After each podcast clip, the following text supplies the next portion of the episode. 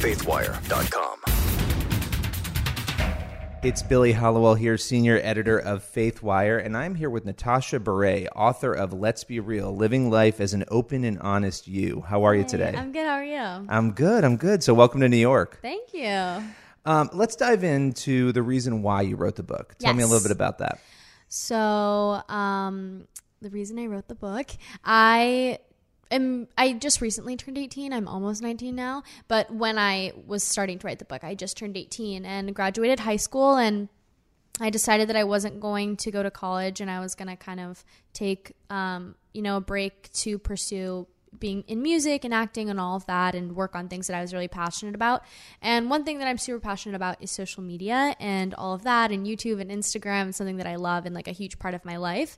And I was just noticing a trend of girls and boys comparing themselves to what they see on social media, which can be such a facade and it's not real life. It's so edited and um, filtered and all of that. And so I kind of wanted to talk about what it's like to be a real teenager and the struggles that everyone goes through, no matter what age you are.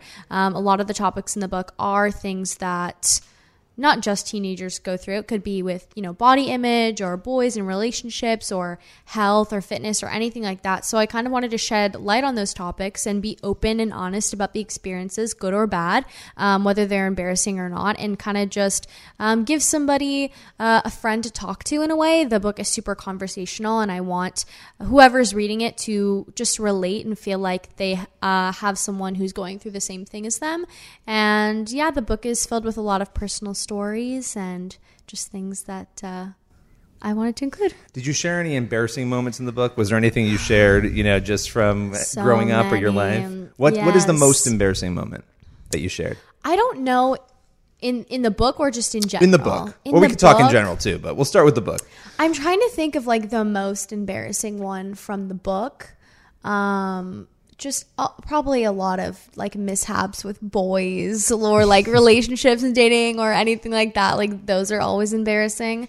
Um, I remember one time I I think this is in the book. I was talking to a guy and all of a sudden I like got so nervous. I just was not speaking English. Like I couldn't form a sentence for some reason and I was so embarrassed because it was just like we were just talking about school and then all of a sudden I just couldn't even speak and he was like, "What did you just say?" and I was like, "I'm not really sure uh, what I just said, but no, um that's probably one of the most embarrassing things. Just I get super nervous, but yeah, I mean, I'll just kind of embarrassing things when you're a teenager. But it's nice that you're sharing them because people can relate to it, right? There's other young people you're trying to reach. Yeah, of course. I mean, I feel like it's one thing when you're a teenager, you always want to be cool and you always want to be popular and you always want to kind of seem like you have it all together when in reality you probably don't. And I, I know I for sure did not when I was a teenager and I'm still a teenager and I don't have it all together. I'm 33 and I don't have it all exactly together. so- like so e- feel bad. everyone's still learning and everyone's still growing and i wanted to be able to share those things of just you know it's okay that you don't have it all together like that's a part of life you gotta grow you gotta learn and you gotta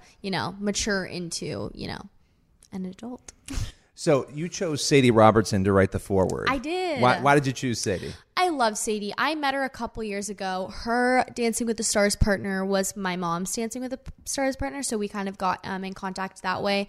And she didn't have a lot of friends when she was living out in LA, um, so her and I kind of connected and we hung out a couple times. And just everything that she stands for, um, I absolutely love. I adore her as a person, and um, she's just a good friend of mine. So I really wanted her to be a part of this project. Very good. And you mentioned your mom. Now, your mom, you worked with her on this book a little bit, right? She helped out. Yeah, uh, in the beginning stages of the book, and for actually a majority of the book, she was not a part of it. I really wanted this to be my own project. I didn't want her to be involved with like any of the writing, any of the stories, the idea. I pitched everything. Like I really wanted it to be my own um, deal. But then when it came into the editing process, she's written three books, so I was like, she probably knows what she's doing. thing or two, right, yeah. So I'm just gonna ask her for some help, and she knows me better than anyone, and so she knew, you know, if there was something that was a little unclear, she probably could help me elaborate and you know get my point across better. So it was nice to have her helping in the editing stages.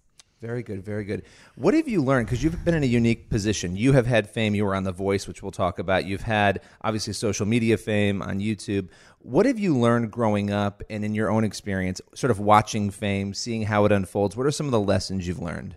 Oh my gosh, so many things. Um, I think one of the biggest things is to just stay true to who you are and to just um, stand by what you stand by and to not kind of waver. I think for me, and I've been taught since I was a very early age, just from a very early age, having, you know, parents who have been in the spotlight to be that way.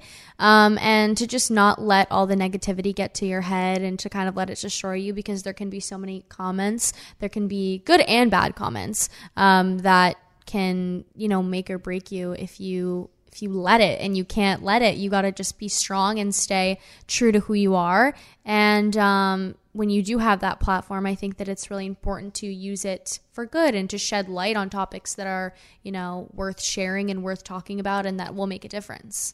And what's and not to be redundant, what's some of your advice so to like to other young people because it seems so hard, you know, now more than ever to stand by your values if you have values to stick with them. And what's some of your advice to those who might be struggling with that right now?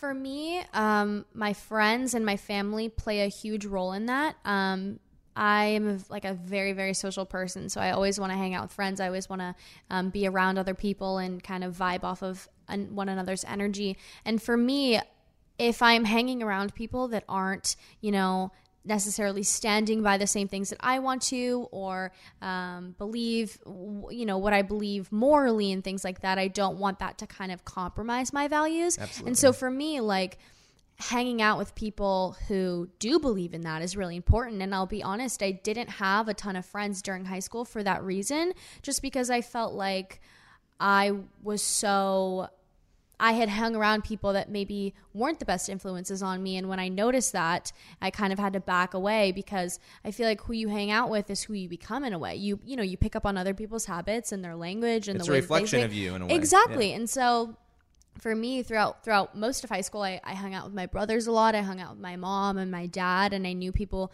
um, those people would encourage me to do the right thing and encourage me to um, you know be confident in the choices i was making because they supported me Absolutely. What role would you say faith plays in your life and in your decision making? oh i would I, probably number one rule. Um, my faith is a huge part of my life. It has been since ever since I was born. Um, just being raised in a Christian home and um, having a mom who would you know go around speaking at churches and being around that for my whole life. Even with you know music, like I did, I first got into music through worship at church. So all of that has been um, extremely influential in my life. And so, music, obviously, the voice. You know, let's talk about that experience. How did that come about? And just take me through what it was like. So I had performed on The View for my mom's 40th birthday, um, and about a week and a half afterwards, I'd gotten an email from a producer saying, "We'd love, you know, for you to audition for The Voice. We think it would be a fun opportunity for you." At first, I was like, "Absolutely not! I cannot do The Voice. Sorry, no." Um, I'm just such a competitive person. I didn't think it would be healthy for me to engage in a competition like that. Um, but uh, as I was graduating high school at that time, I was like, you know, I have to say yes to opportunities and not be afraid of, you know, the outcome or whatever's going to happen. So I said yes. And I went through, you know, multiple um, audition stages and then finally got to the blind auditions and did that. And How scary was that? the most nerve wracking thing ever. Like, I've never been more scared to perform anywhere.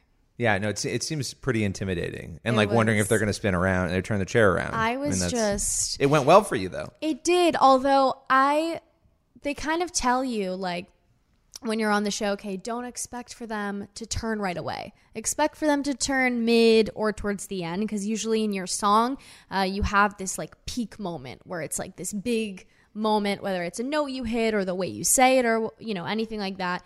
So as soon as I started singing, my peak moment wasn't till 15 minutes or fifth like i would have had 15 seconds left in the song so it was pretty late in the song i wasn't expecting for um, adam to turn like seven seconds in and so I was very thrown off guard. I was like, "Whoa, that's really crazy." so then after that, I was like, my was my heart was ba- basically beating out of my chest. I'm pretty sure you could like see it. Um, so, so last question, just to get back to Let's Be Real. You know, we've talked about the book, why you wrote it. If you could, if readers could walk away with one thing, you know, what is that one thing you'd want them to be thinking or feeling at the end of the book?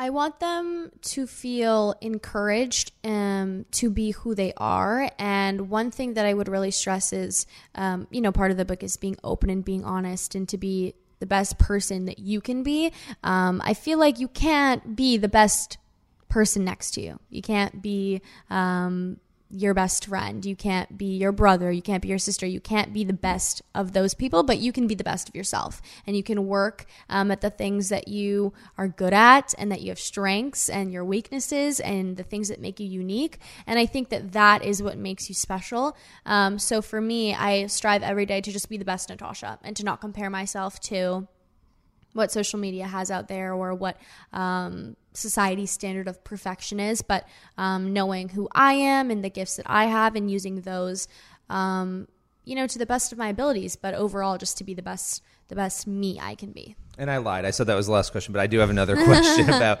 about social media. So, you know, when you get positive and negative comments, I'm sure like everybody, how do you deal with the negative comments? And obviously, you know, everything from the view with your mom down to just you, you know, how do you process that and what's your advice for other young people who might be encountering similar things? Yeah.